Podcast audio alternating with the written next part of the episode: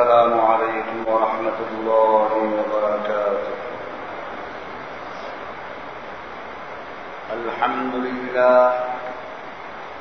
الحمد لله نحمده ونستعينه ونستغفره ونؤمن به ونتوكل عليه. ونعوذ بالله من شرور أنفسنا ومن سيئات أعمالنا. من يهده الله فلا مضل له ومن يضلله فلا هادي له. وأشهد أن لا إله إلا الله وحده لا شريك له.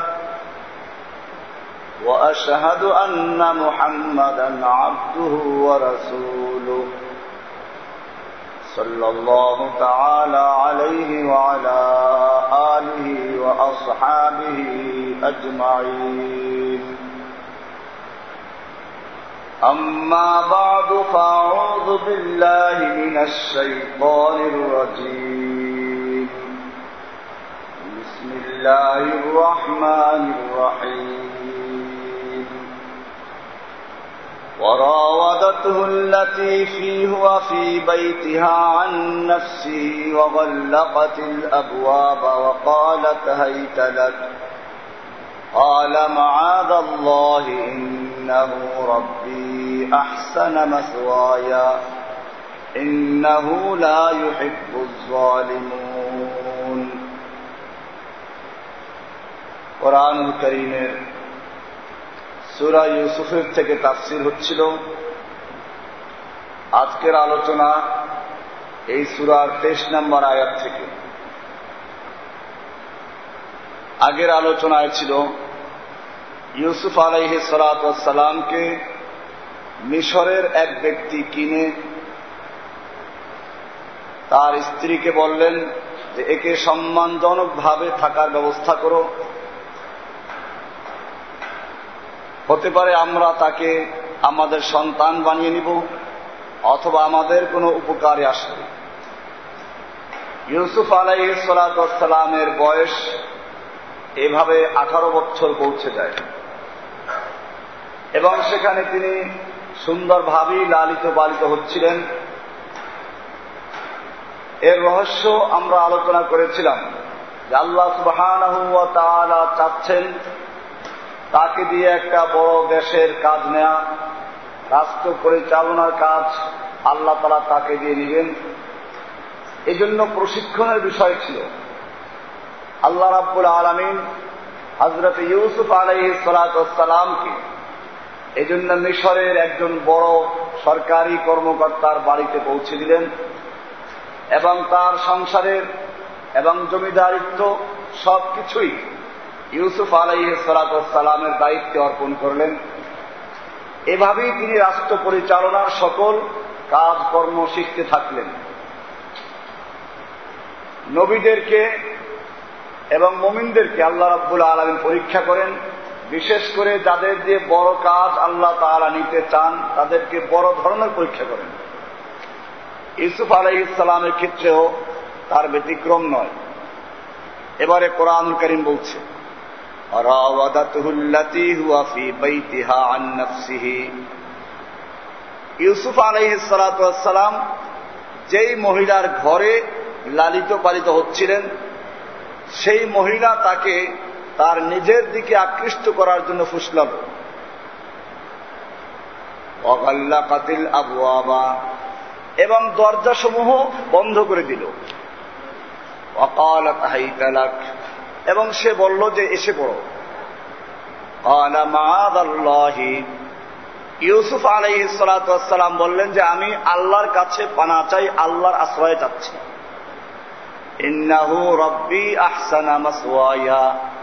নিশ্চয় আমার রব আমার সুন্দর ব্যবস্থা করেছেন, আমাকে সুন্দর সম্মানজনক অবস্থায় রেখেছেন। এক্ষেত্রে আমার এই অন্যায় করা ঠিক হবে না। ইন্নাহু লাইফলিমুন জালিমরা কখনো সফল কাম হতে পারে না।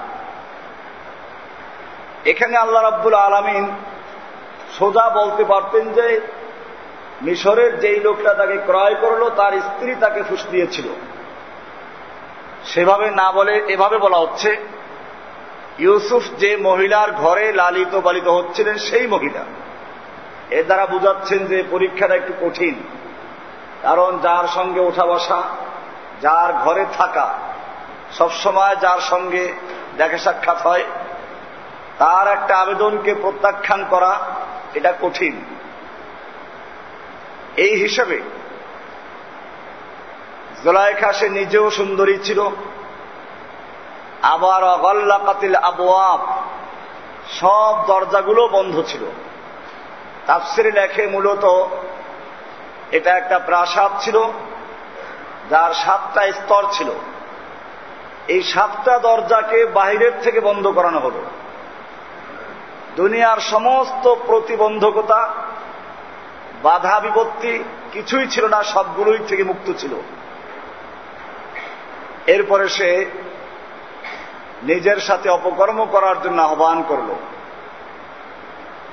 হজরত ইউসুফ আলাই সালাম এক্ষেত্রে যেটা করলেন কলা মাদ আল্লাহি আমি আল্লাহর কাছে আশ্রয় চাচ্ছি।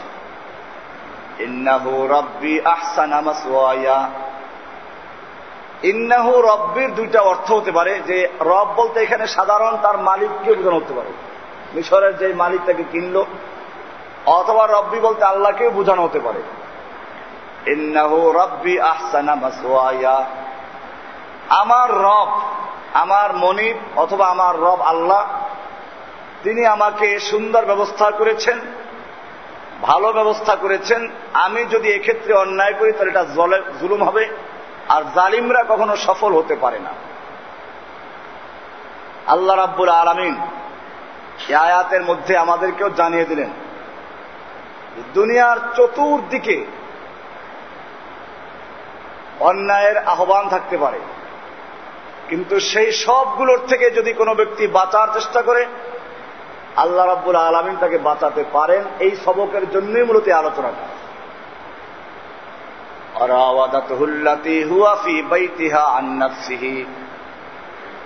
যেই মহিলার ঘরে ইউসুফ আলাই সালাম লালিত বালিত হচ্ছিলেন, যার ঘরে তিনি বসবাস করছেন, সেই মহিলা তাকে আহ্বান করল, অন্যায় কাজের জন্য আকৃষ্ট করার চেষ্টা করল। অযুবকেরা তোমাদেরকেও যদি কোনো মহিলা এরকম আকর্ষণ করে, বুঝা গেল আরও একটা এখানে বিষয় যে মহিলাদের পক্ষ থেকে অন্যায়ের আহ্বানটা আগে আসে। এটা মনে রাখতে হবে যে ঢাকা বিশ্ববিদ্যালয়ে একটা মহিলাকে একবার কি করল, ছেলেরা উলঙ্গ করে ফেলছিল। পত্রিকা আপনারা দেখেছেন যে এই মেয়েকে ওখানে যাওয়ার জন্য বারণ করা হয়েছিল। যে ওখানে ছেলেরা দুষ্টমি করে, তুমি ওখানে যেও না। তারপরও সে ওখানে গেল। এরকম ভাবে আমাদের সমাজের প্রায় জায়গাতে যত অপকর্ম হচ্ছে, নারী ধর্ষণ হচ্ছে, এরকম ভাবে এসিড মারা হচ্ছে, এই সবগুলোর পিছনে মেয়ে লোকদের প্রথম কারসাজি থাকে। এই জন্যই তো ইসলাম বলেছে পর্দায় চলার জন্য। আল্লাহ রাব্বুল আলমিন পর্দার হুকুম দিয়েছেন এজন্য, যাতে করে ওদের দিকে দৃষ্টি না পড়ে, নজর না পড়ে। কোরআনের স্পষ্ট বিধান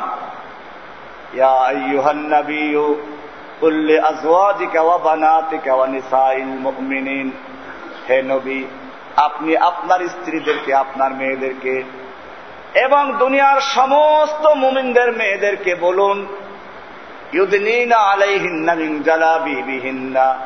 তারা যেন নিজের উপরে দিলবাপ করে নেয়, হিজাব করে নেয়, পর্দা করে নেয়।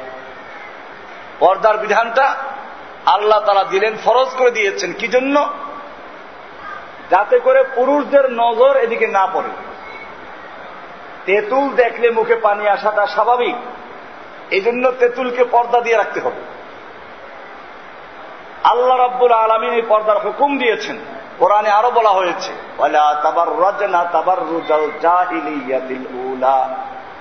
তোমরা জাহিলি যুগের নারীদের মতো প্রকাশ্যে তোমরা ঘোরাফেরা করো না।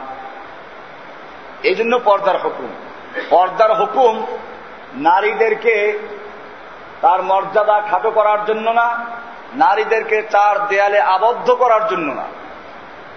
আমাদের দেশের মেয়ে লোকেরা ইসলামের উপরে যে সমস্ত বড় আপত্তি করে, তার মধ্যে এটা একটা। ইসলাম নারীদেরকে পর্দার হুকুম দিয়েছে, চার দেয়ালে আবদ্ধ করে দিয়েছে। চার দেয়ালে ইসলাম আবদ্ধ করে নাই। চার দেয়ালে আবদ্ধ করলে করেছে খ্রিস্টানরা, হিন্দুরা, অমুসলিমরা। এখন পর্যন্ত কোন হিন্দু মহিলা যদি একবার বিয়ে বসে স্বামী মারা যায়, মনে করুন আঠারো বছর, পনেরো বছর বয়সে একটা মেয়ের বিয়ে হলো এরপরে তার স্বামী মারা গেল। এই মেয়ে জীবনে আর বিয়ে বসতে পারবে? এই মেয়ে খালি বিয়ে বসতে পারবে না, এতটুকুই নয়। এই মহিলা ওদের কোন অনুষ্ঠানে গেলে পরে এটা অচ্ছুতি হয়ে যাবে। কোন অনুষ্ঠানে যেতে পারবে না। ভালো মাছ, মাংস খেতে পারবে না। তাকে সারা জীবন নিরামিষ খেতে হবে। চার দেয়াল ইসলাম অবদ্ধ করল।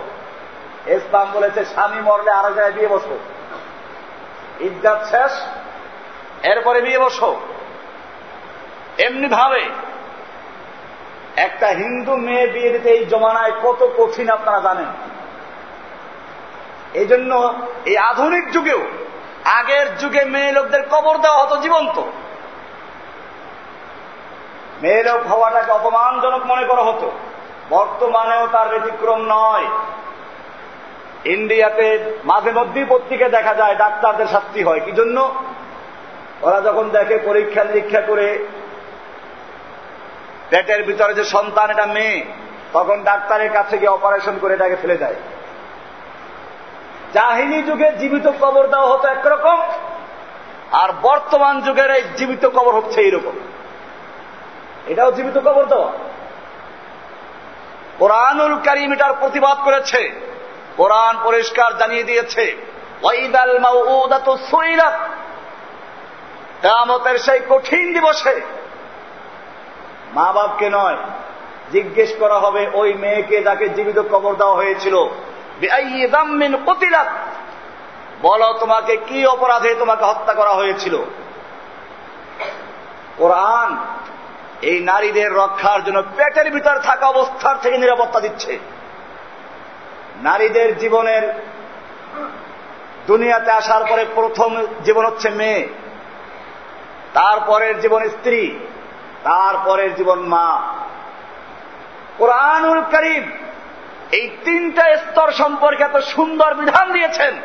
পৃথিবীর কোন ধর্ম, কোন মতবাদ, কোন আইন এর সমতুল্য হতেই পারে না। মেয়েদের জন্য আল্লাহ কি বললেন? দুনিয়াতে যখন মেয়ে সন্তান জন্মগ্রহণ করে, হিন্দু ধর্ম এটাকে অপমানজনক মনে করে খ্রিস্টান শয়তানদেরকে শয়তানের কার মনে করে। বর্তমান আধুনিক যুগের মানুষেরা এটাকে একটা বোঝা মনে করে। আর কোরআন বলছে, মেয়ে লোকদের সম্পর্কে মেয়ে সন্তান পুরুষ সন্তান মেয়েদের মতো না। তার মানে মেয়েরা বলতে পারতেন মেয়ে পুরুষের মতো না। এটা একটা ঘটনাক্রমে বলেছেন। মারিয়ম আলাহ ইসলাম ইতিহাস আপনারা জানেন, তার মা বাপ মান্যত করেছিলেন, তাদের পেটে যে সন্তান আছে, এটাকে বাইতুল মুকাদ্দাস মসজিদের খাদেম হিসেবে দান করবে কিন্তু হলো মেয়ে। আল্লাহর কাছে বলে আল্লাহ, আমি তো এমনি অবাত উনসা, একটা মেয়ে সন্তান প্রসব করেছি, এখন এটাকে বাইতুল মোকাদ্দাসের খ্যাত মধ্যে কি করে দিতে পারি? আল্লাহ তারা বললেন পুরুষ সন্তান, নারী সন্তানের মতো না। তার মানে বলতে পারতেন একটা মেয়ে পুরুষের মতোই। তা না বলে বললেন কি? উংসা পুরুষ সন্তান নারীদের সমতুল্য নয়। বরং নারী অনেক ক্ষেত্রে পুরুষের ভালো হতে পারে। আল্লাহ রসুল সাল আলিয়াল্লাম হাদিসে বলেছেন, যে ব্যক্তির তিনটা মেয়ে হল যে ব্যক্তির তিনটা মেয়ে সন্তান হল, এই তিনটা মেয়ে সন্তানকে ঠিক মতো লালন পালন করল, আল্লাহর বিরুদ্ধে অভিযোগ করল না যে আল্লাহ মেয়ে সন্তান দিচ্ছেন কেন বারবার, স্ত্রীকে পিটায় না, যে কেন বারবার মেয়ে সন্তান জন্ম দিচ্ছ, স্ত্রীকে বাপের বাড়ি পাঠায় নাই। অনেক এই সভ্য সমাজের অসভ্য লোকেরা এগুলো করে।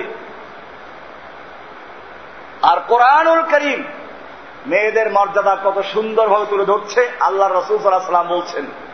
যে ব্যক্তির তিনটা মেয়ে হলো এবং তিনটা মেয়েকে ঠিক মতো পড়াশোনা করালো, লেখাপড়া করালো, আদব শিক্ষা দিল, আল্লাহর হুকুম জানালো, এরপরে বিয়ে দিল আল্লাহ রসুল সাল্লাহ সাল্লাম বলেন, আমি তার জন্য জান্নাতের গ্যারান্টি দিচ্ছি। মেয়ে সন্তানকে আল্লাহর রসুল সাল্লাহ সাল্লাম জান্নাতে যাওয়ার সোপান হিসেবে আখ্যায়িত করছে। একজন সাহাবি বলেন, ইয়া রসুল্লাহ যে দুইটা মেয়ে হয়? আল্লাহ রসুল সাল্লাহ সাল্লাম বলেন হ্যাঁ দুইটা মেয়ের। আর একজন সাহাবি, তার হয়তো একটা মেয়ে ছিল। সে বলল, ইয়া রসুল্লাহ কারও যদি একটা মেয়ে থাকে? আল্লাহ রসুল সাল্লাহ সাল্লাম বলেন হ্যাঁ যদি একটা মেয়েকেও সে এভাবে দিন শিক্ষা দেয় ঠিক মতো লালন পালন করে এবং তাকে দিনদার ছেলের কাছে বিয়ে দিয়ে দেয়, আল্লাহ রাব্বুল আলমিন তাকেও জান্নাতের মেহমান বানাবেন। মেয়ে সম্পর্কে এক স্তর আমি সংক্ষিপ্ত করে বলছি। দ্বিতীয় স্তরে মেয়ে যখন বড় হয়ে যায়, তখন হয় স্ত্রী। আল্লাহ রাব্বুল আলমিন স্ত্রীদের প্রতি আল্লাহ তা হক দিয়েছেন। তুমি যেরকম খাবে, তাকে সেরকম খাওয়াবে। হুন্না লেবাসুল্লাহ তুমি আংতুম লেবাসুল্লাহ হুন্না তোমার জীবনে মেয়ে হচ্ছে তোমার জীবনের পোশাক, তুমি তার পোশাক, সে তোমার পোশাক। পোশাক যেমন অঙ্গাঙ্গি ভাবে জড়িত, তোমার জীবনের সঙ্গে একটা মেয়ের জড়িত হলো, তুমি তার প্রতি খেয়াল রাখবে।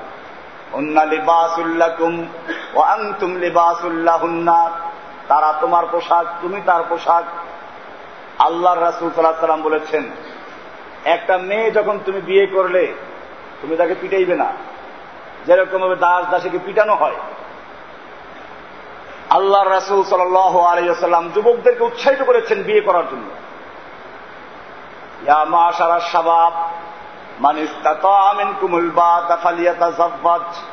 হে যুবকেরা, তোমাদের মধ্যে যাদের সুযোগ আছে, ক্ষমতা আছে বিয়ে করার মতো ফালিয়াতা জাব্বাজ সেই জন্য বিয়ে করে নেয়। পার্কে ঘুরতে বলা হয় না। ফালিয়াতা জাব্বাজ সেই জন্য বিয়ে করে নেয়।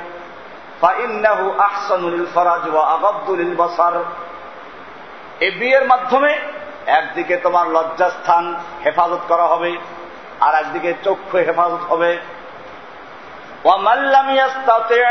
আর যে ব্যক্তির বিয়ে করার ক্ষমতা নেই সোম সে যেন রোজা রাখে, লাগাতার রোজা রাখে। এভাবে নিজেকে নিয়ন্ত্রণ করার জন্য বলা হচ্ছে। বিয়ে করতে গেলে মেয়ে কেমন? মেয়ে দেখতে হবে। তাও আল্লাহ রসুল সাল্লাহ সাল্লাম বলেছেন, মেয়ে, দেখে নাও। একজন আনসারি মেয়ের লোক বিয়ে করলেন। আল্লাহ রসুল সাল্লাহ সাল্লাম দেখলেন তার গায়ে রঙের ছিটা। এতে বোঝা গেল বিয়ের সময় কিছুটা রং টং লাগানো যায়। এখান থেকেই বোধ গায়ে হলুদের অনুষ্ঠানের জন্ম। মূলত গায়ে হলুদের বর্তমান যে অবস্থা, এটা কোনো শরিয়াত সম্মত নয়। এটা একটা বেদাত এবং ইসলামের বিয়ে একটা এবাদতের মধ্যে হারাম ঢুকানো হয়েছে। কতগুলো যুবতী মেয়েরা এসে কি করে? হলুদ লাগায়, গান গায়, নাচে। এরপরে এটা একটা বড় অনুষ্ঠান করে। যেই মেয়েগুলো তোমার গায়ে হলুদ লাগালে, এই মেয়েগুলো কারা? এগুলো কোন বউ? একটা এবাদতকে এমনি মানুষ গুণা করে, চোরে চুরি করে, ডাকাত, ডাকাতি করে, গুণা করে, এটা এক গুণা। আর আল্লাহর দেওয়া একটা বিধানকে, শরীয়তের একটা এবাদতকে বিয়ে একটা এবাদত। নবীজের সুন্নত, নবীরা বিয়ে করেছেন। আল্লাহ রসুল সাল্লাম বলেছেন আর নিকা হমিন সুন্নতি। বিয়ে হচ্ছে আমার একটা সুন্নত। সুন্নত মানে এখানে সুন্নত নফল সুন্নত এগুলো না, সুন্নত মানে তরিকা।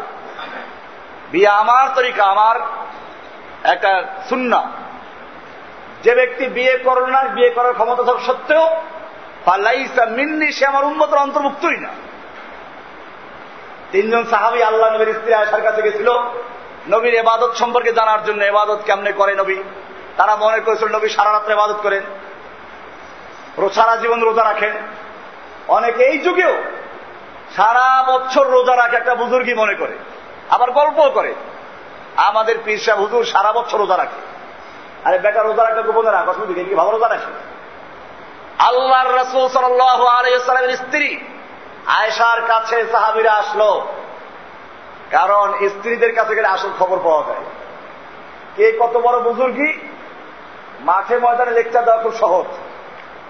স্ত্রীদের কাছে আসল খবর থাকে ভালো না মন্দ। সাহাবায় কেরাম গেলেন তিনজন সাহাবি আল্লাহ নবীর স্ত্রীর কাছে আয়সার কাছে। নবীর চরিত্র সম্পর্কে বলো। নবী কেমন এবাদত করেন? আল্লাহ রাসুল সাল্লাহ সাল্লামের স্ত্রী বলেন তোমরা কি কোরআন পড়ো না? হ্যাঁ কোরআন তো বলি বললেন কলু কহু আল কোরআন নবীর চরিত্র হচ্ছে হুবহু কোরআন। করে বলেন সুহান আল্লাহ হুবহু কোরআন।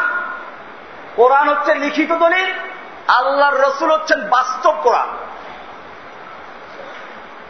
তিনি রোজা রাখেন, মাঝে মধ্যে রোজা রাখেন, মাঝে মধ্যে নফল রোজা রাখেন না। মাঝে মধ্যে রাতের বেলা তাহাজুদের ইবাদত করেন, কিছুক্ষণ ঘুমান, আবার স্ত্রীদের কাছেও যান। সাহাবি তিনজন মনে করেছিলেন যে নবী তো খালি রোজাই রাখে। নবী তো সারা রাত্রে ইবাদত করতেই থাকে। এখনও আমাদের দেশে অনেক আজগুবি কাহিনী আছে বইতে। অমুক বুজুর্গ চল্লিশ বছর পর্যন্ত এশার অজু দিয়ে ফজর করেছেন কিন্তু নবী তো পড়েন নাই। আবু বকর অমর পড়েন নাই। কোরআন বলছে মুজাম্মিল কুমিল্লাইলা ইল্লা কালিলা। হে মুজাম্মিল তুমি রাতের বেলায় এবাদত করো, কিছুক্ষণ ঘুমাও। অর্ধেক রাত্র, অথবা তার চেয়ে কমাও। আল্লাহ তারা বললেন, কিছুক্ষণ ঘুমাও, কিছুক্ষণ এবাদত করো। আল্লাহ রসুল সেটাই করতেন।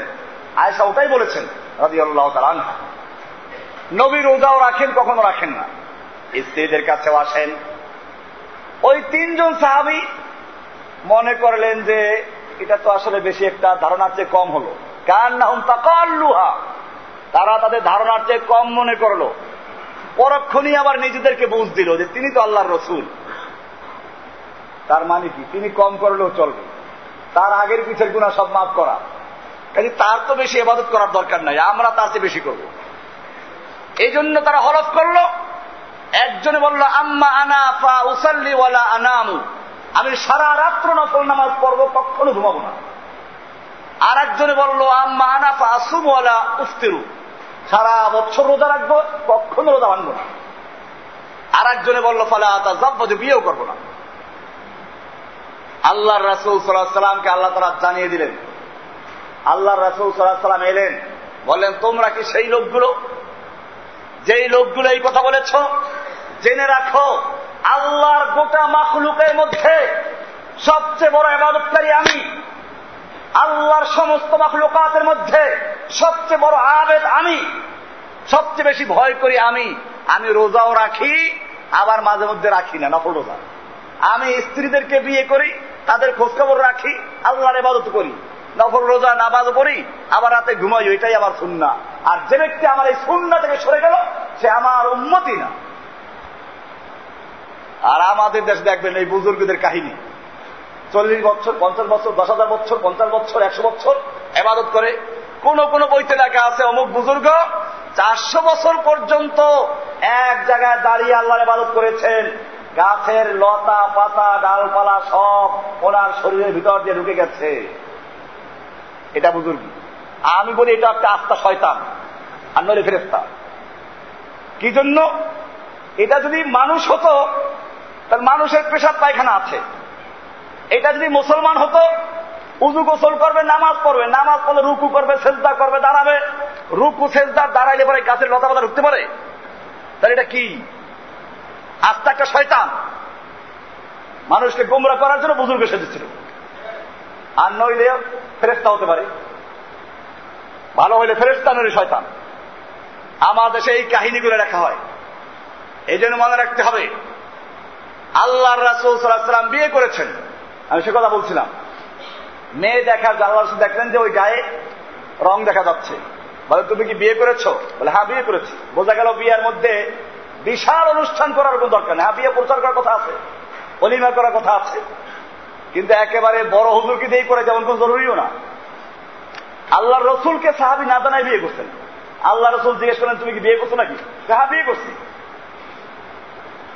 যাই হোক আল্লাহ রসুল বললেন যে, দেখো, আনসারি মেয়েদের চোখে সমস্যা থাকে, ভালো করে চোখ দেখে তাহলে বোঝা গেল দেখা যাবে।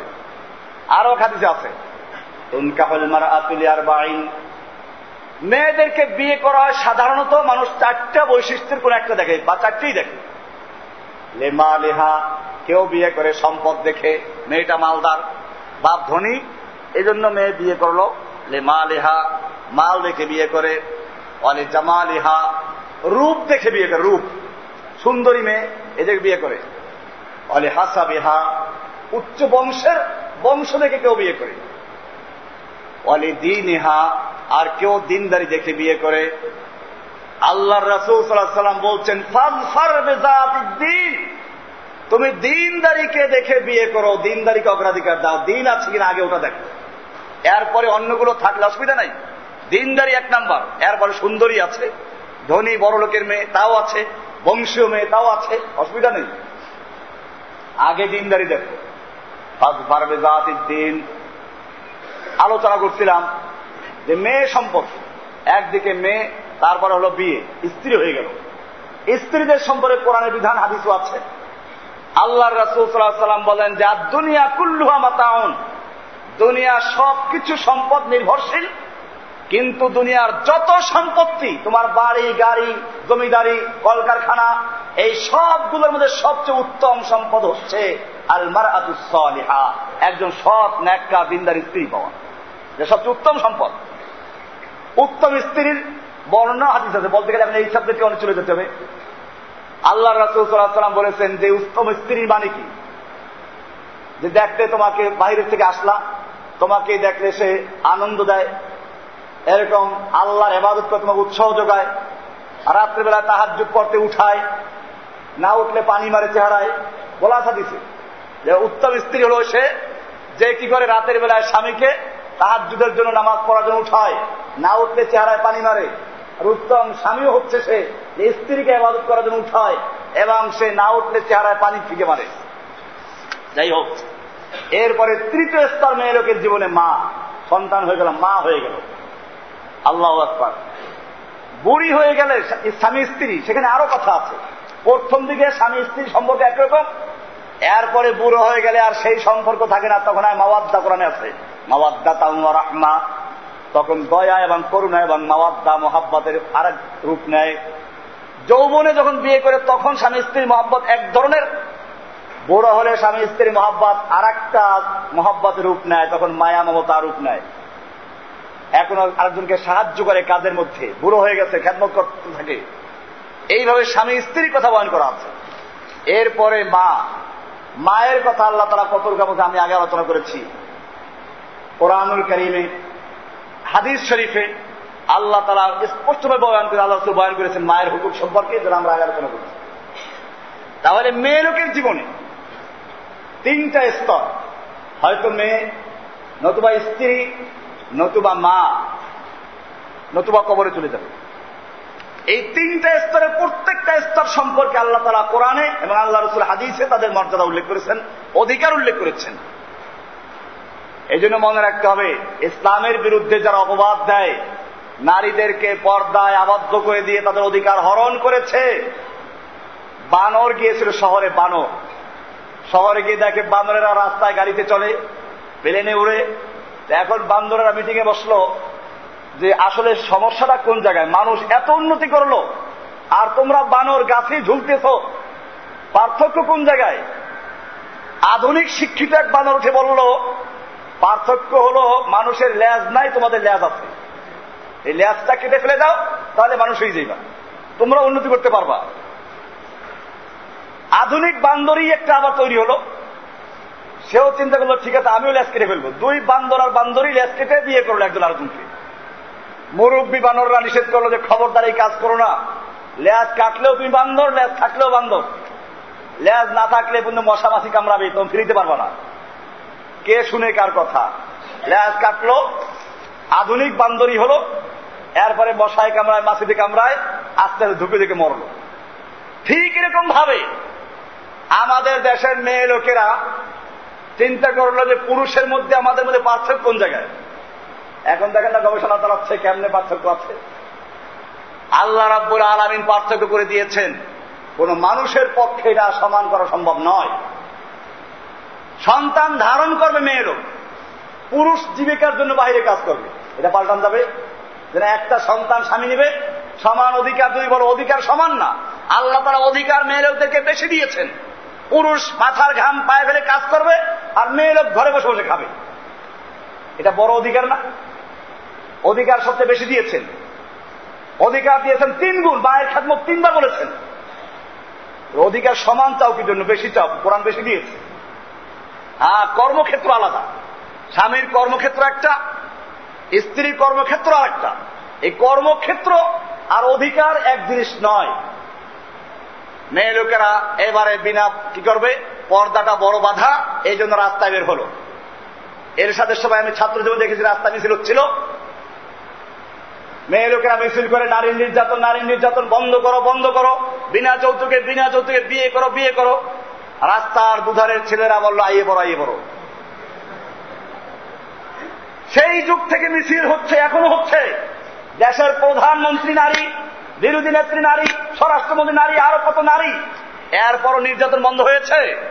কেয়ামত পর্যন্ত বন্ধ হবে না। বন্ধ করতে হলে ইসলামের আইন কায়েম করো। দেখবে নারী নির্যাতন করা দূরের কথা, নারীদের ধর্ষণ করা, শীষ দেওয়া, ওদের মাথায় এসিড মারা। এর কল্পনা করল দশ বালতি পানি পান করবে, ঠিক কিনা? কোরআনের বিধান আছে। যদি কোনো মেয়েকে ধর্ষণ করে বিবাহিত হয়, এই বাদরগুলোকে ধরে যেন হাতিমবাগ মসজিদের সামনে কি করো? ঘোষণা দিয়ে লাক্ষ লক্ষ জমা করো। এরপরে দেশকে বাঁধো। অথবা গাছের সঙ্গে বাঁধো অথবা হাটগুলো গাড়ো।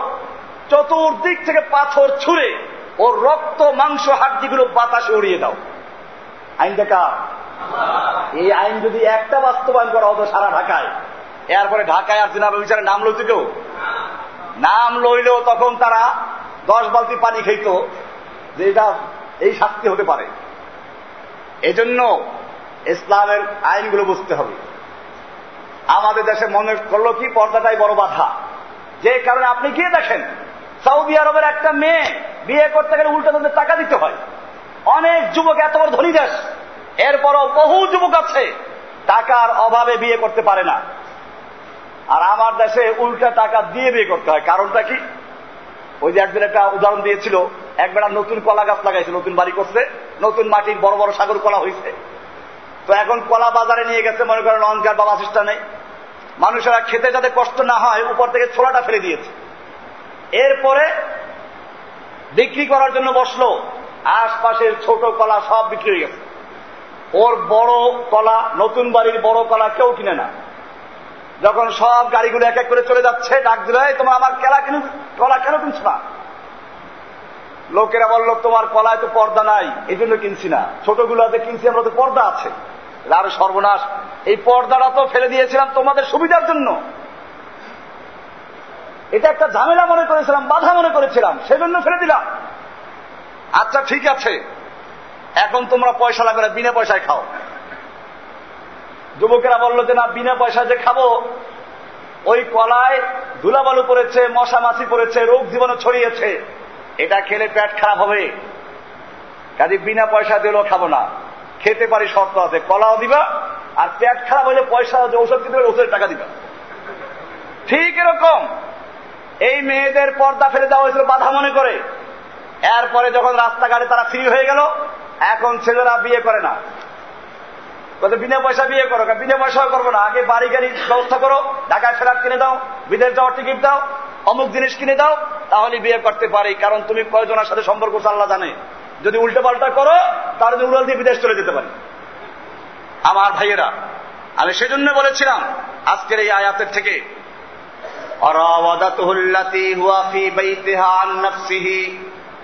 যেই মহিলার ঘরে হজরতে ইউসুফ আলাই সালাম বসবাস করতেন লালিত পালিত হচ্ছিলেন, সেই মহিলা তাকে ডাকলো অগাল্লা কাতিল আবু আবা এবং সব দরজাগুলো বন্ধ ছিল। অকাল তাহাই তালাক এবং বললেন, আমি, আসো।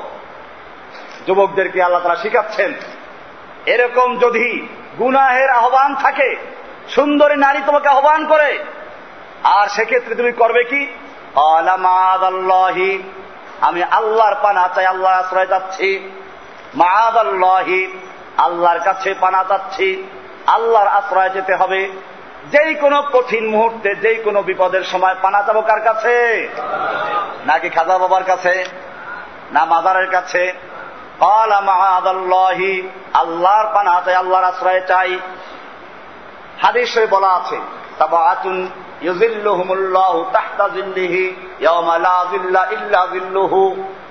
সাত প্রকারের মানুষকে আল্লাহ রব্বুল আলমিন কেয়ামতের কঠিন দিবসে যখন আল্লাহর আরশের ছায়াবিহীন আর কোনো ছায়া থাকবে না, ওই দিন আল্লাহর আরশের তলে সাত ধরনের মানুষদেরকে আল্লাহ তারা আরশের তলে ছায়া দিবেন সুহান আল্লাহ সেই সাত প্রকারের মানুষের মধ্যে এক প্রকার মানুষ হচ্ছে সাত বোন ওই যুবক, যেই যুবককে দাঁতহু এমরাতুন দাঁতু হাসাবিন ও নাসাবিন, সুন্দরী, বংশীয়, উচ্চ বংশের সুন্দরী রমণী তাকে আহ্বান করছে, অপকর্ম করার জন্য কোনো বাধাও নেই। তারপরে সে বলে, ইন্নি আকাফুল্লাহ আমি আল্লাহকে ভয় করি। আল্লাহকে ভয় করে যে এই সুন্দরী নারীর প্রস্তাবকে প্রত্যাখ্যান করে। আল্লাহর কাছে সে আশ্রয় চায়। আল্লাহ রাব্বুল আলমিন এই যুবককেও কেমতের মাঠে আরও সে ছায়া দিবেন আর আমাদের দেশে আমরা দেখি দিন দিনদার, তারাও পাগল হয়ে যায়, কোনো মেয়ের জন্য রাস্তার পাগল হয়ে যায়। নামাজিও।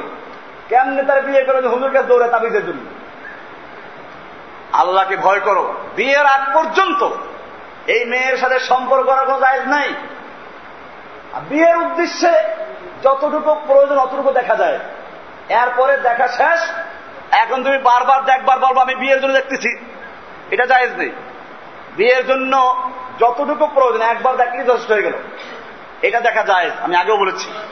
কিন্তু তার মানে এই না যে এখন তার সাথে ঘোরাফেরা করবে, তার সাথে পার্কে ঘুরবে, আড্ডা দিবে, তারপরে আরও কত কিছু। এগুলো জেনার কাজ। জেনা খালি মুখ, বাস্তব জেনা জেনা ছিল না, চোখের জেনা আছে, হাতের জেনা আছে, পায়ের জেনা আছে, মুখের জেনা আছে। হাদিসে বলা আছে, প্রত্যেকটা জেনা আছে। চোখের জেনা দেখা, হাতের জেনা ধরা, পায়ের জেনা চলা, মুখের জেনা কথা বলা। এরপরে সর্বশেষ জেনা যেটা, ওটা হলো অঙ্গের মাধ্যমে বাস্তবায়ন হয়। এই জন্য মনে রাখতে হবে যারা এই সমস্ত কাজে লিপ্ত আছেন, তারা জেনায় লিপ্ত আছেন। এই জন্য তবা করতে হবে। এই সুরা, আমি তাফসির করার পিছনে অনেক রহস্য আছে। কারণ একটা মোকাম্মাল দিন। আমাদের আজকে আলোচনা এটা গুরুত্বপূর্ণ অংশ। আমাদের বিশেষ করে দিনী ভাইয়েরা, যারা যুবক মসজিদে আসেন, নামাজ পড়েন, রোজা রাখেন, আল্লাহকে ভয় করবেন। ইনশাল্লাহ দেখবেন আল্লাহ তারা আপনার জীবনে সুন্দর শান্তি দিয়ে দিবেন। সেজন্য বলছেন মাদ আল্লাহি আল্লাহর আশ্রয় চাইতে হইবে, আল্লাহর কাছে মানা চাইতে হইবে। ইন্নাহু আহসান আমাসওয়ায়া আমার আল্লাহ আমাকে, আমার রব আমাকে সুন্দর ব্যবস্থা করে দিয়েছেন। ইন্নাহু জালিমরা কখনো সফল হতে পারে না। জোলাইকা যখন আহ্বান করল, সুন্দরী রমণী, আবার কোনো বাধা নেই। ইউসুফ একজন পুরুষ। মনে করতে পারে কেউ যে ইউসুফের ভিতরে বোধহয় পুরুষত্ব ছিল না। কোরআন এই জন্য বলছে সামনের আয়াত।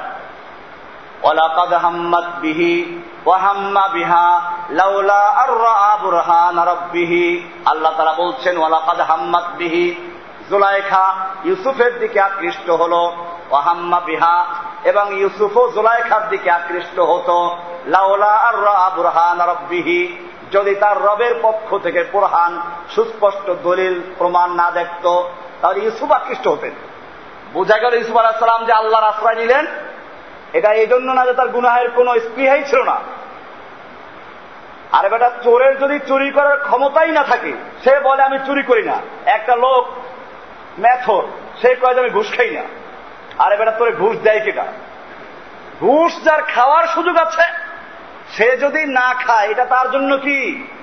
বুজুর্গি, এটা তার জন্য ন্যাকামল গুনাহের সুযোগ থাকা সত্ত্বেও যদি কোনো ব্যক্তি গুণা না করে আল্লাহকে ভয় করে বিরত থাকে, এটা তার জন্য একটা ন্যাক কামল ওই যে তিনজন লোক গুহায় ছিল, বৃষ্টি হচ্ছে, গুহায় আশ্রয় নিয়ে হঠাৎ করে একটা পাথর পরে গুহার মুখ বন্ধ হয়ে গেছে। এখন বের হওয়ার কোন সুযোগ নেই। তখন তারা একমাত্র আল্লাহকে ভরসা মনে করল, আর বলল, আমরা জীবনে যে যা ন্যাক আমল করেছ, সবচেয়ে বড় ন্যাক আমলটা নিয়ে আল্লাহর কাছে আবেদন করো। একজন ছিল, সে আবেদন করল। তিনজনে তিনটা দোয়া করেছে কিছু অংশ গেল? তৃতীয় ব্যক্তি দোয়া করেছিল আল্লাহ, আমার একটা চাস্ত বোন ছিল, আমি তার উপর আকৃষ্ট ছিলাম।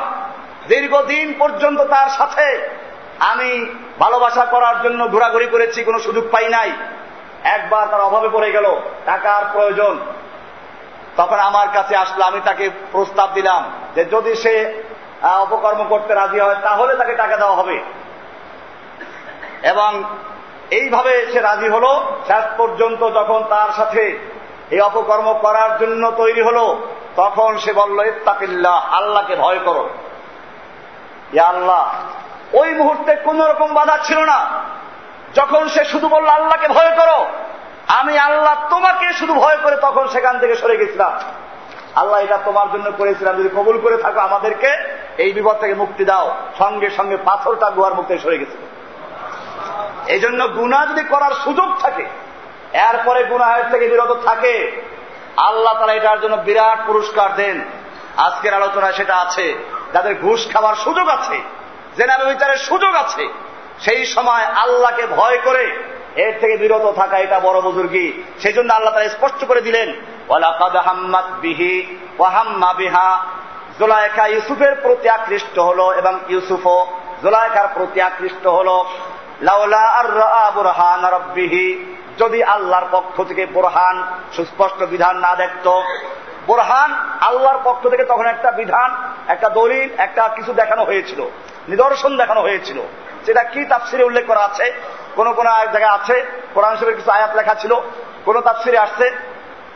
সেটা ছিল হজরতে ইয়াকুব আলাইহি সালাতামকে দেখলেন তিনি আঙ্গুল কামড়াচ্ছেন।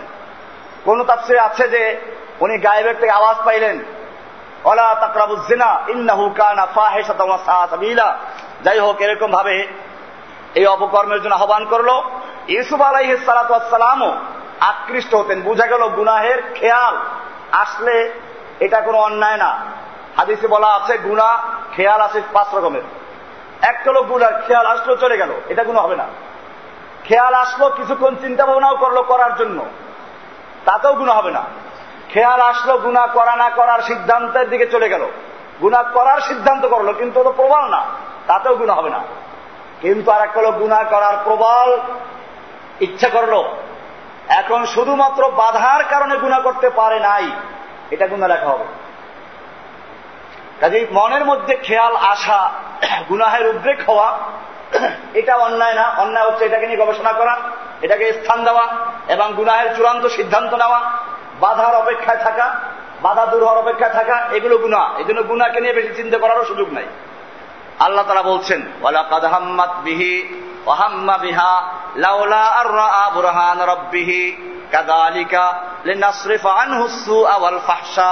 আল্লাহ তারা বলছেন, আমি ভাবি তার থেকে অন্যায় এবং অপবাদ বেহায় আপনার কাজকে তার থেকে সরিয়ে দিলাম। ইন্নাহু মিন ইবাদিনাল নিশ্চয়ই ইউসুফ একজন আমার খালেস বান্দা, আমার একনিষ্ঠ, আমার প্রিয় বান্দা, খালেস বান্দা। মুখলেস বলা হয়, যারা আল্লাহর ইবাদত করে সর্বাবস্থায় এমন ভাবে মনে মনে ধারণা থাকে যে আমাকে আল্লাহ তারা দেখতে পাচ্ছেন। বোকারি হাদিসে বলা আছে